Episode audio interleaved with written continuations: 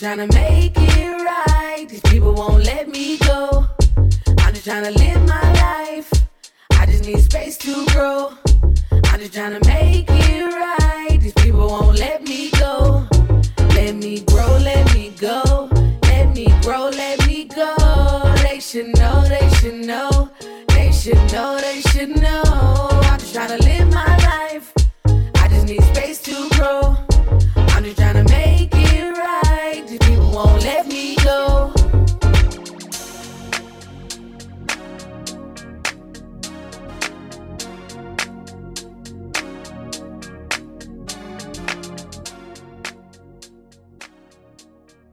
Welcome to the Tea with Bree. I'm your host, Bree. Thanks for listening. The Tea with Bree podcast is focused on deep, honest, and vulnerable conversation. Each week, I sit down with a different guest in order to have those conversations.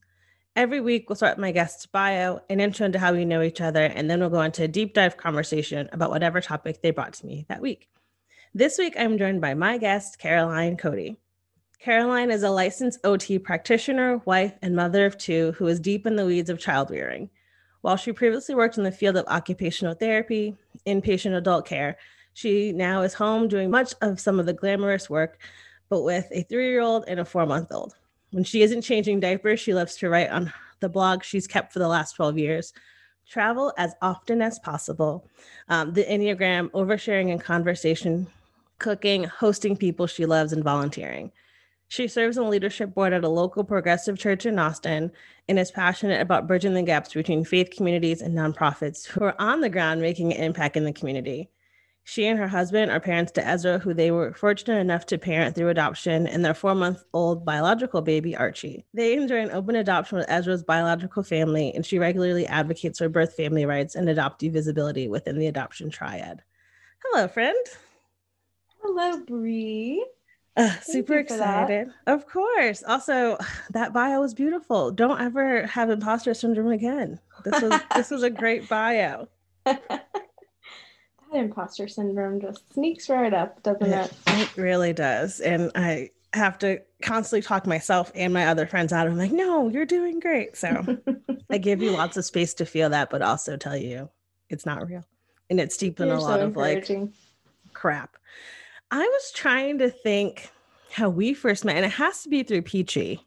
For sure. Has to be the Peachy. Although you do go to the same church as my friend Matt uh, Madison. So she was like, How do you know Carolyn? I was like, that Peachy just connected us. So I think it was peachy, but we have like a lot of random connections. Mm-hmm. for sure. A lot. it's kind of funny. Like I know Virginia Yep. and Madison. Um, so yeah, I don't know. I just feel like we're meant to know each other. and be friends. Absolutely. Absolutely. Um, so I would love to just jump on in. I recently have been talking to a lot of friends about adoption. Um, and I think it's a really beautiful thing to do. Um, I mean, I know you and Peachy have adopted, um, and I have been questioning if adoption will be the way in which I become a mom, just because A, I don't know if I can have kids, um, but then also be like, I'm a single gal and I don't know when that will change. Um, but I know I'd like to be a mom by the time I'm like 40, which is almost nine years from now. Anyway, um, so yeah, I just time. I'm sweating thinking about it. It's like in 10 years.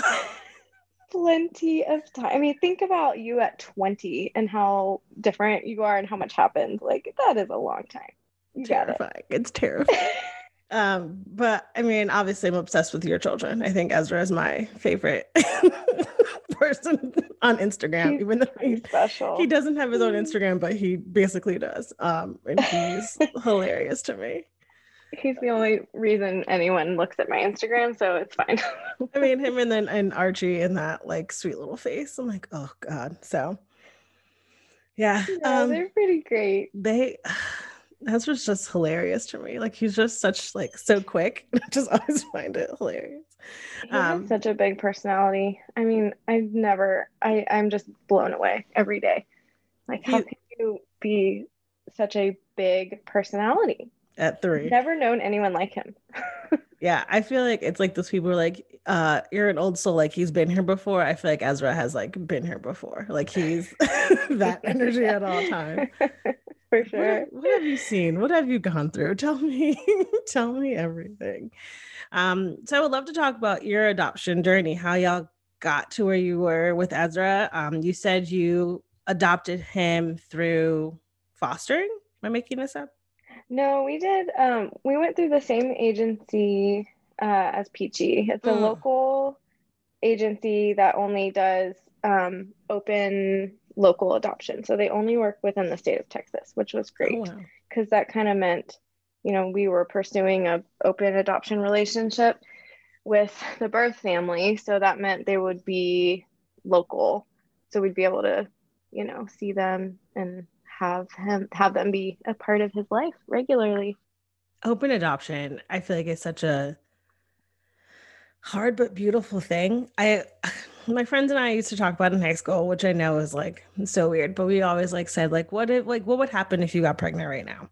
And so I come from a very religious family, so like I never even thought that like not having the baby was a was an option, but I always said like if it would have happened, I think I would have done open adoption. So like to hear that it's a really beautiful thing and being able to watch how it is for you and then also how it is for um Peachy and Franklin, I think has been such a beautiful thing because I think that like familial connection of like family, while it is blood, it's also not blood. And I think a lot of I think about that often with me, like having nannied for so long and um having family that, you know, my very extended family were like not even related. It's just like we've just been family friends that have now turned into family. So I think to be able to keep that line open is really, really beautiful.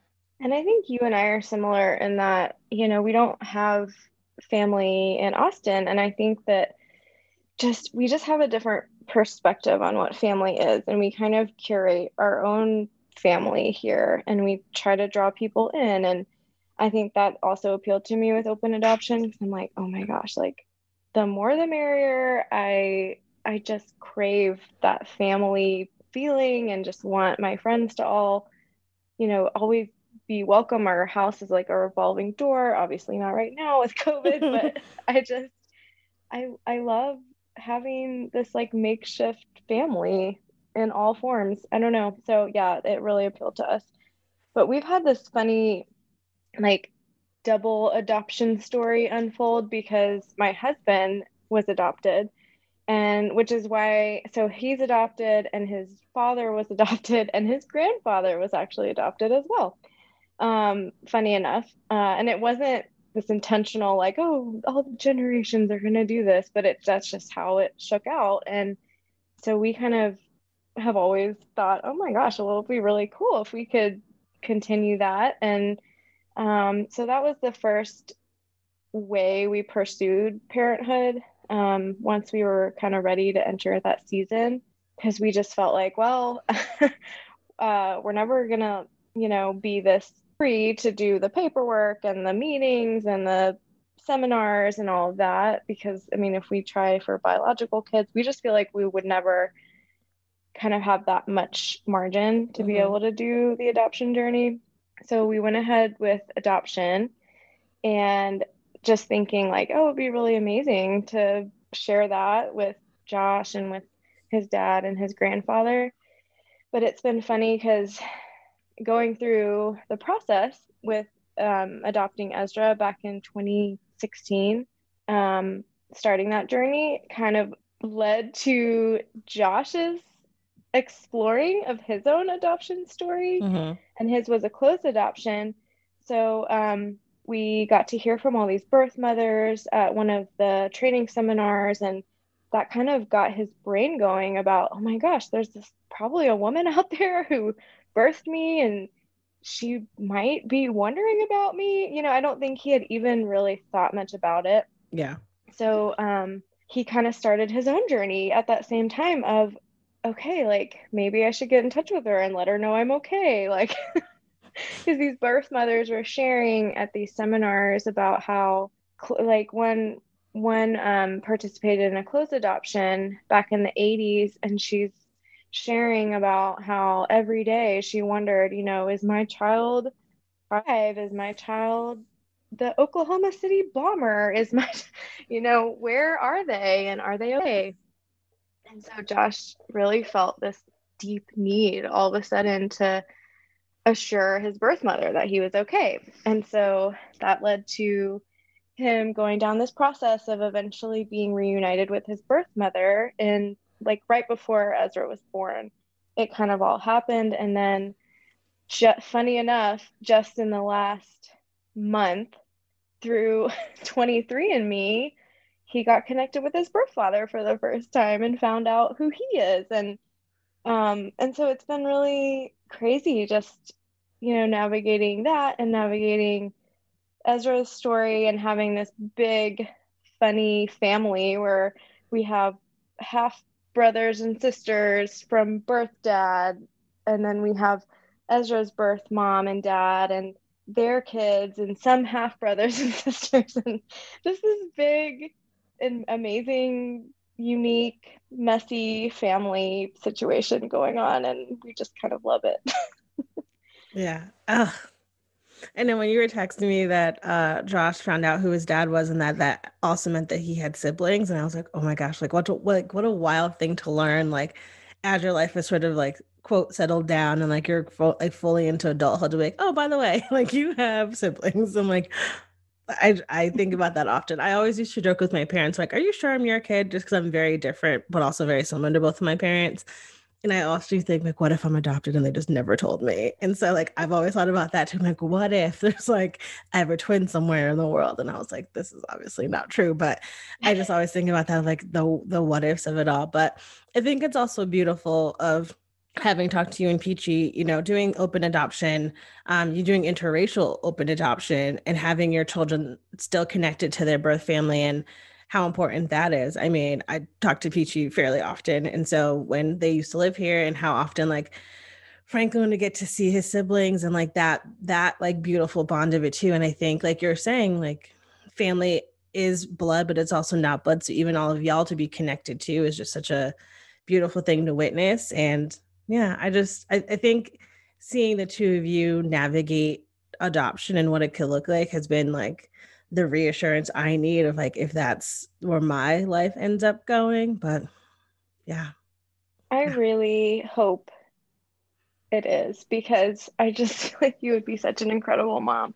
And I, Josh and I both, having gone through this, um, we've kind of developed this passion for wanting to see more families of color in that adoption space just because I think well for me just to be very vulnerable I think it it haunted me Ezra's first year of life that in the profiles that Ezra's birth mom and dad were presented with as options there were no black families in those options.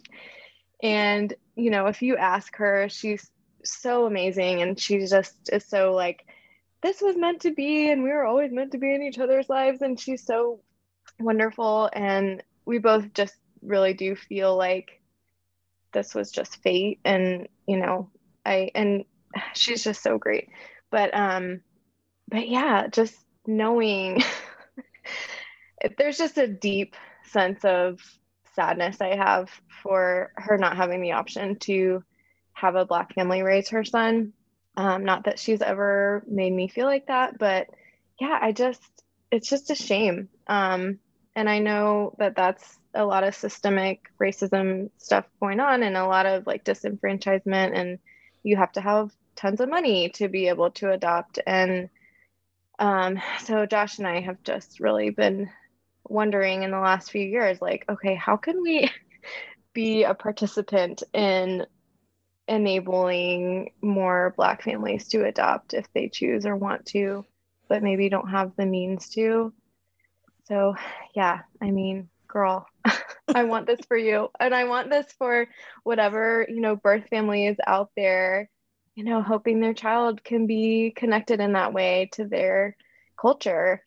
Yeah that's probably my biggest concern because if I think right now where I am, like, I know you can't like plan to get married or not, but where I currently am, I'm single, right? And so like my plan is like in 10 years, I want to adopt a baby, but I know that's like a lot of money, a lot of, you know, you have to like check off certain boxes to even qualify to adopt a child. And yeah, I mean, I, I feel like you're saying it's very systematic that there have, you know, black families adopting don't doesn't happen really often and um, i think it's super important to to talk about it like you're saying like what can you slash other adoptees do to kind of dismantle the system and make it more accessible.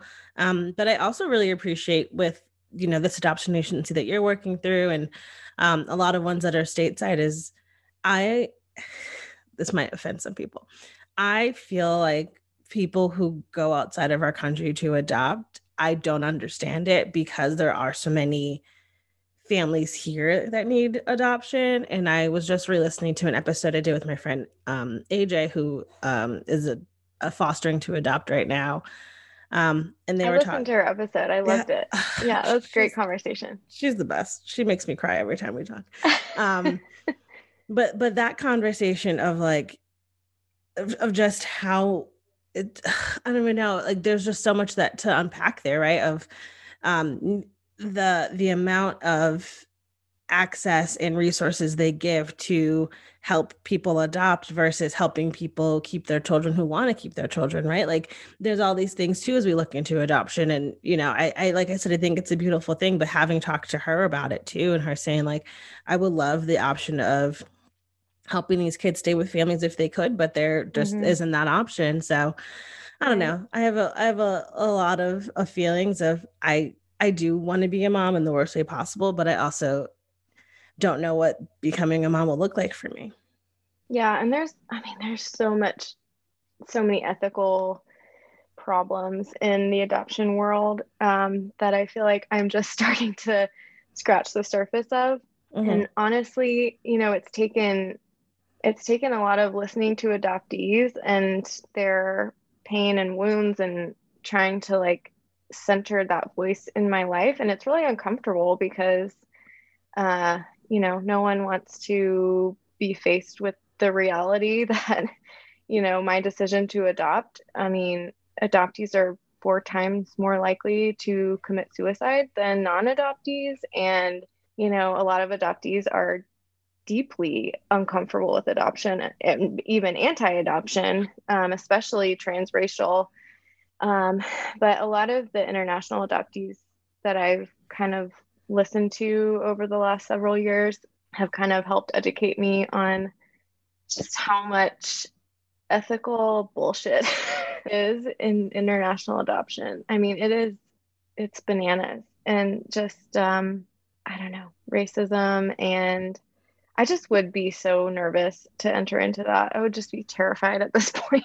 Yeah and like how do you vet them? You know they're across the across the world. Like how do you even know if the agency you're working with is doing shady stuff? And even here i mean gosh adoption agencies they're such a fine line you yeah. know because they it's a business and they rely on the presence of mothers who want to place children for adoption. I always felt really reassured that the counseling they got from our agency. And actually, at the time, um, it was a transracial adoptee who was offering those services, which mm-hmm. I was so thankful for because she was very much like, you know, centering their experience and giving them options and making sure for everyone's sake that this was going to be the decision that they were going to be happy with at the end of the day. But I don't know. It is so tough. I mean, every agency is walking such a fine line in the ethics world. yeah. uh, it's so hard. yeah. And that is that is okay. I feel like there's like you're saying there's there's stuff that can be done, but then also like how do you dismantle this whole sort of system and situation? Um, I also would be interested in knowing like with you and Josh being white, adopting a black child and how that's been for y'all and you know y'all just had archie too who is again the cutest baby. I can't deal.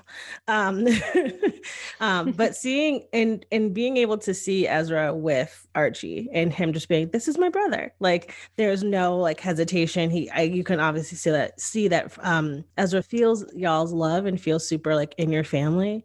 Um but i know that's often a question that a lot of like like you're saying um transracial is it called? Mm-hmm. adoption goes to of um, how are we going to raise this child having never had their experiences and moving through mm-hmm. the world?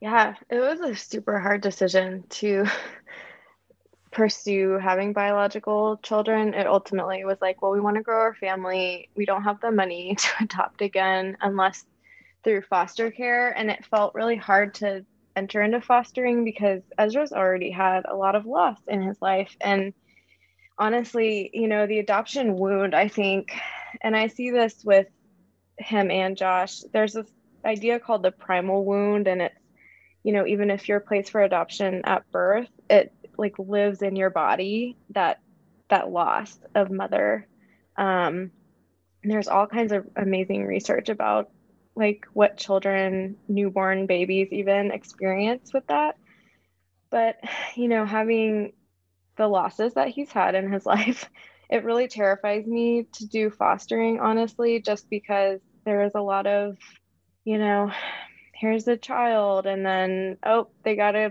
you know go back to their own families and i'm just afraid of that for him.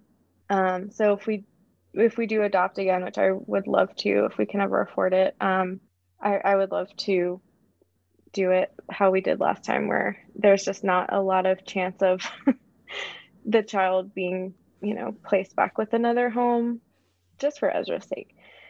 So archie and him they're so beautiful together. And it's been interesting. Every year i feel like there's another kind of challenge right? So right now ezra's about to turn four and he's just kind of starting to process his own experience a lot more.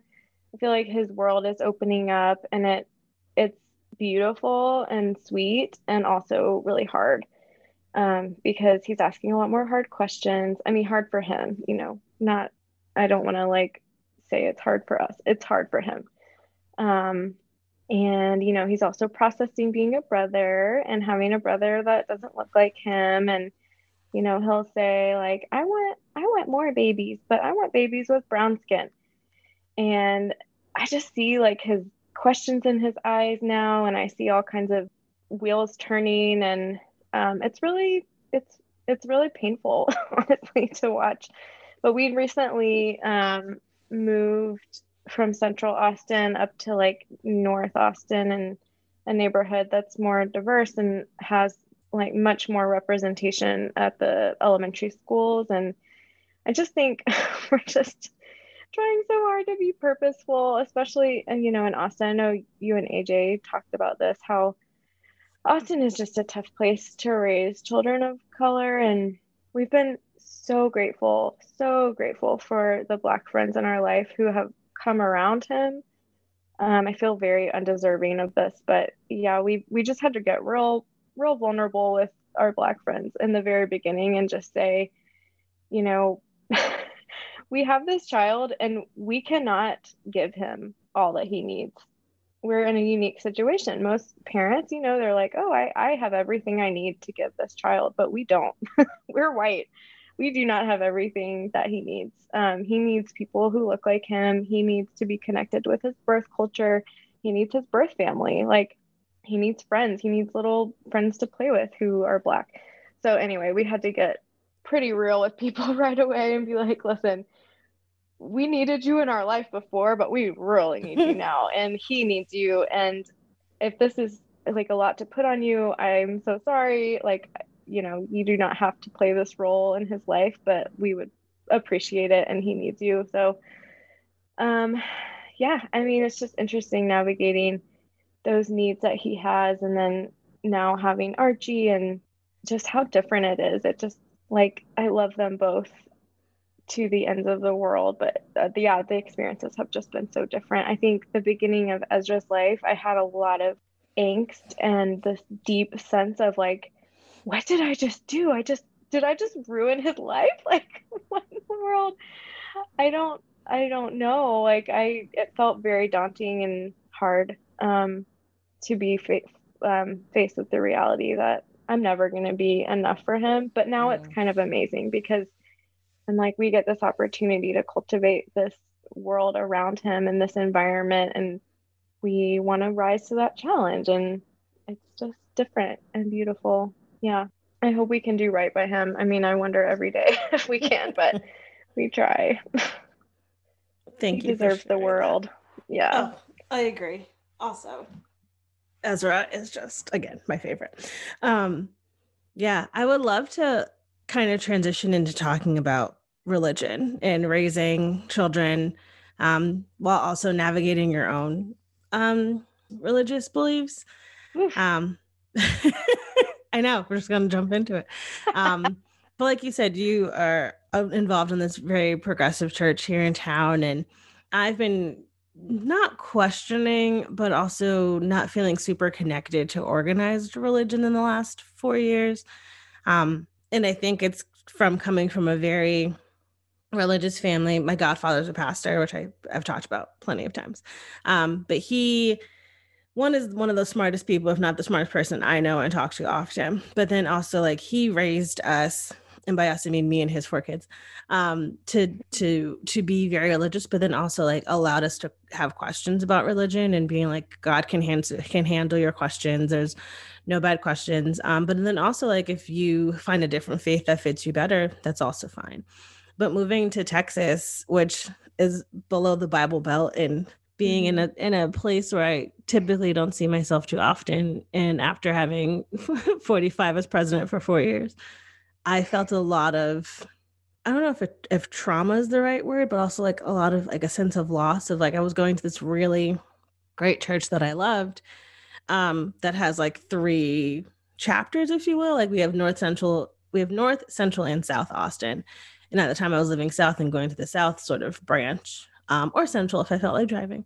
Um, but the north, I never went up north. And then I found out that like while our the central and south one were really progressive and super open, um, there's some things that came out about like the north pastor that he was like not as progressive and like really didn't support LGBTQA folks. And we had a lot of folks like that who were at the south and central um, locations. And so for me as a black queer person living in Texas, has talked to her godfather, who was a pastor, who's like, God will not hate you because you're in this community. But to hear another pastor and having pastors in my family who also feel the same way of religion can't be for you because you are in this community, it's been super hard to like navigate where I fit in in religion because I was really raised like religion is about relationship with God or Jesus or whoever you believe in. So like that's one relationship and then that rel- relationship kind of trickles down into you having kind of communal relationship with people who also believe the same as you. And so while i think a lot of people think like you have to be in church to like feel that experience i don't. Like i would rather watch this one pastor who i love out of north carolina his youtube and like worship that way than to go sit in a church and just be like awkward and fearful. Um so as i get older and i think about you know, if and when I start having kids, am I going to raise them to be religious because my religion and my faith have been so important to me? But I feel like there's now it's kind of like my religion is being kept away from me because I identify as a person in this community. So, all that mm. to be mm. said is how how are you bringing religion into your kids' life? How have you been navigating that? What does that feel like for you?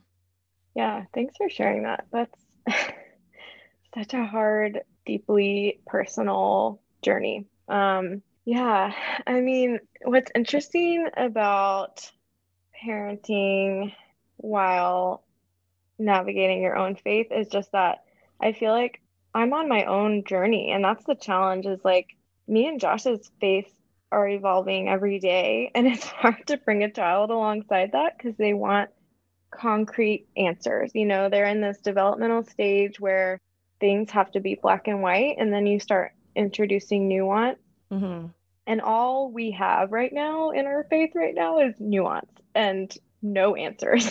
and like we feel very um we feel very free.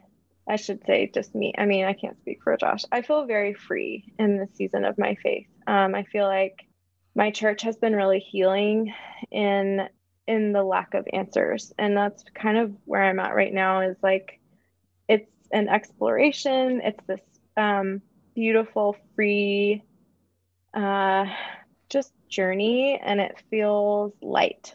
Um, and so that's kind of what i want to bring my kids along into is this uh, you know i don't have to have black and white answers for them. I mean you know ezra will ask me where is God? And um, did God, I don't know, he asks me lots of questions about God and and I like to wonder with him instead of feeding him answers because yeah. that's kind of where I'm at in my faith and I I kind of approach my faith now as I wonder. Like I wonder about that. Um and I think God can handle that curiosity and that lack of certainty. Um and so yeah, just wondering with Ezra and trying to just instill a sense of of just belonging and love and all encompassing compassion and and grace. I don't know. You know, not everything belongs. That's what I want him mm. to take away is everything belongs and everyone belongs.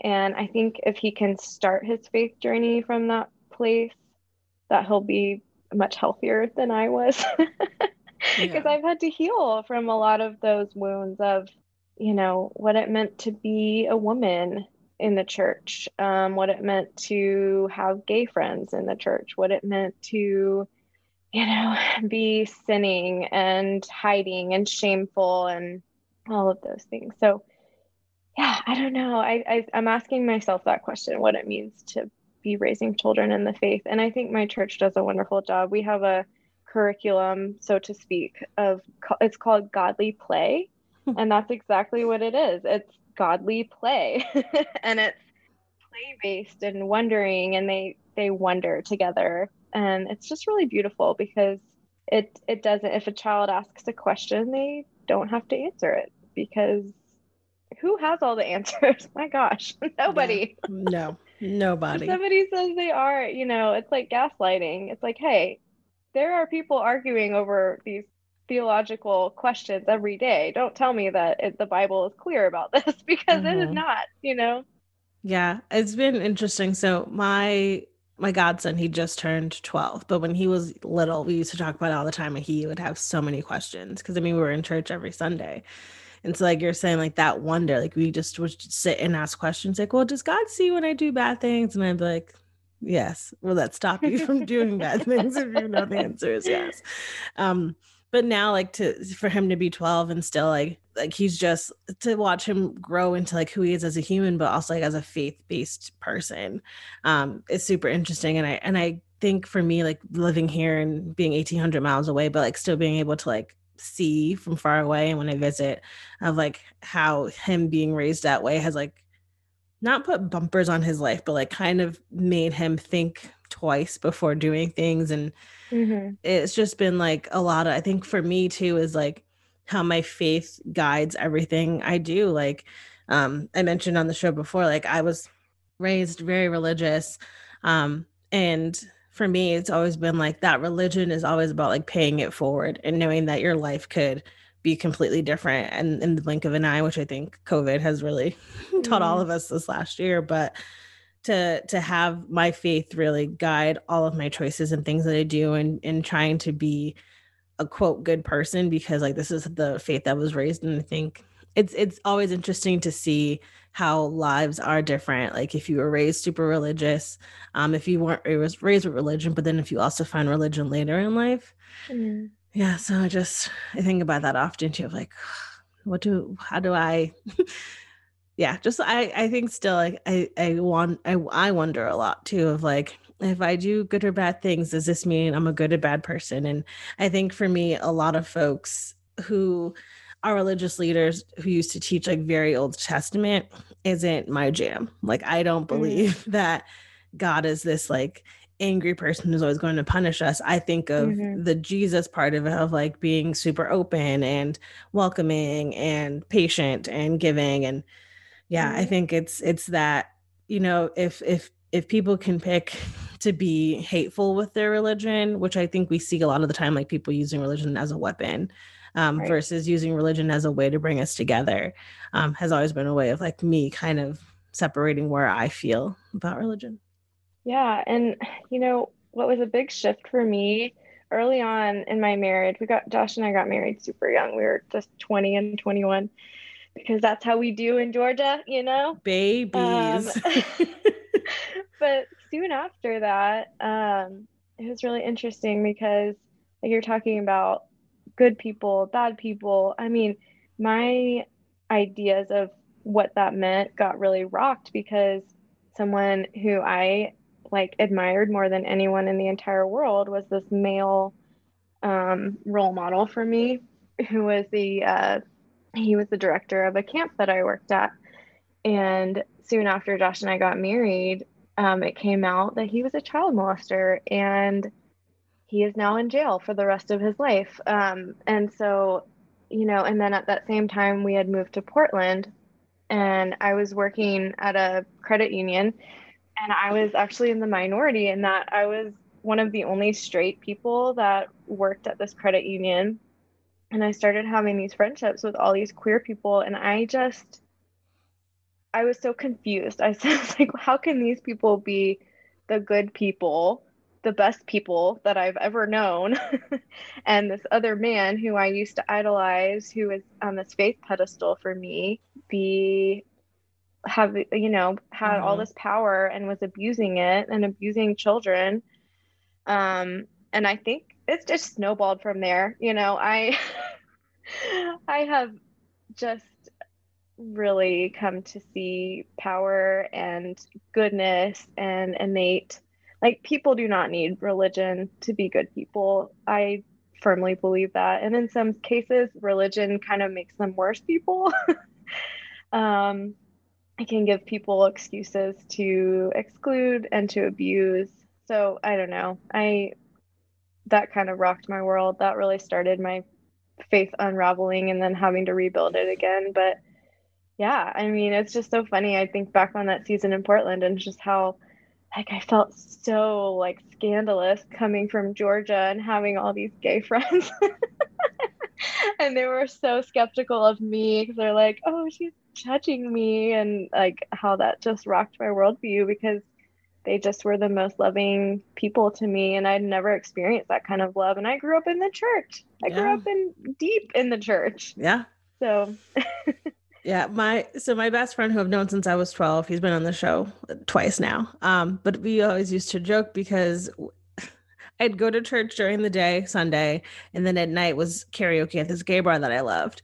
And so all my friends were like, You went to church this morning and now you're hanging out with the gays at karaoke. I'm like, Yeah, I don't see like a problem. But for them to see this religious person, like, and this was before I came out, but this religious person just coming and loving and being with these people, I was like, I don't that we're not friends because you're gay, right? Like there's mm-hmm. just so much more to you, but also your gayness isn't what's going to keep us from being friends, and my religion isn't going to keep us from being friends. So I, I feel you because my, my aunt used to be like, How she goes, just the way you navigate the world. I'm like, honestly, if you think about it, like what would Jesus do? I'm like, I think Jesus would be at gay karaoke. I think Jesus would be a social worker. Like the way in which I I see religion is like it doesn't have to stop at just people who believe the same things as you or or are on the same like life path as you um so yeah i mean i, I feel that sort of like scandalizing too i'm like oh my gosh like everyone was it was more them coming like i just don't understand like how someone so religious loves us when the world has taught us for so long that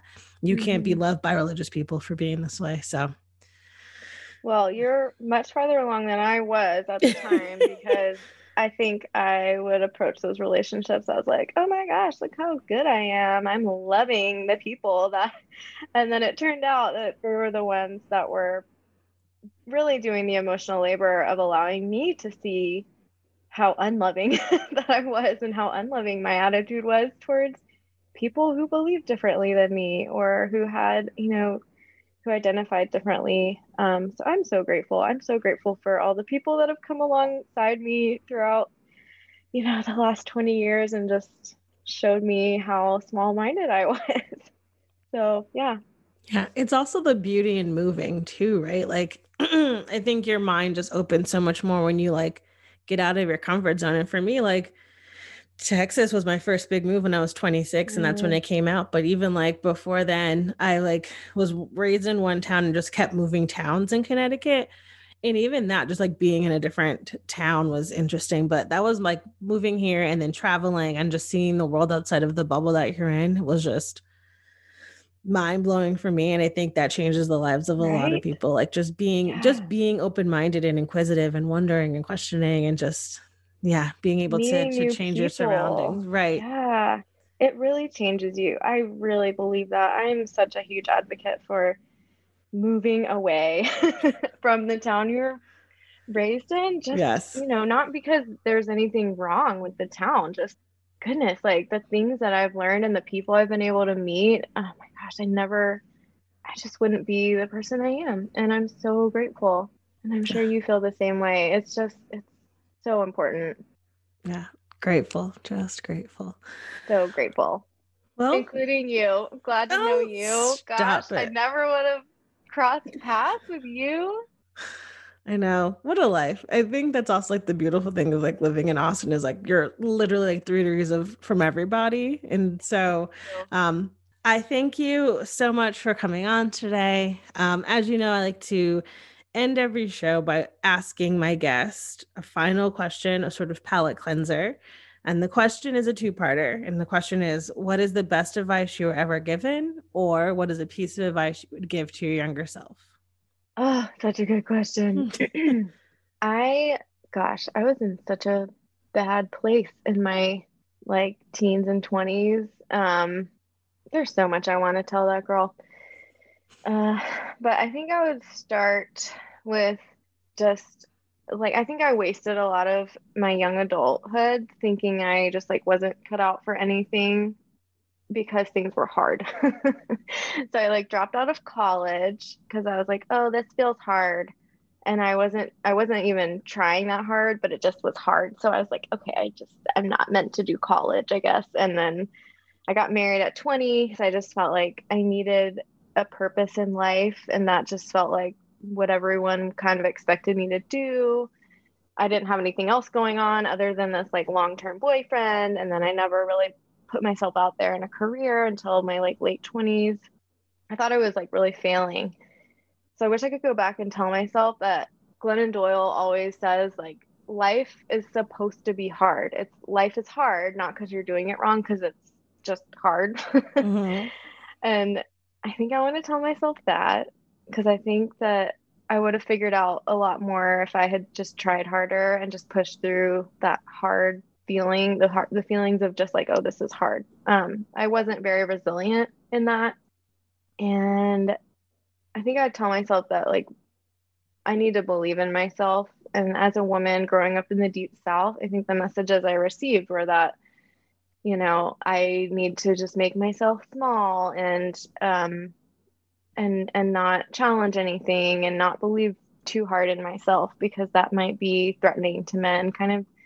So um you know i think believing in ourselves is an act of resistance and courage and i know that now but i wish i'd figured it out when i was like 19 that would have been great. So I'd, i would tell her that the best advice i've ever gotten oh my gosh I think just boundaries is the best advice. Like like someone told me once to read the book Boundaries, and I think that was the best advice I've ever gotten. I'm an Enneagram 2, and so boundaries are really hard for me.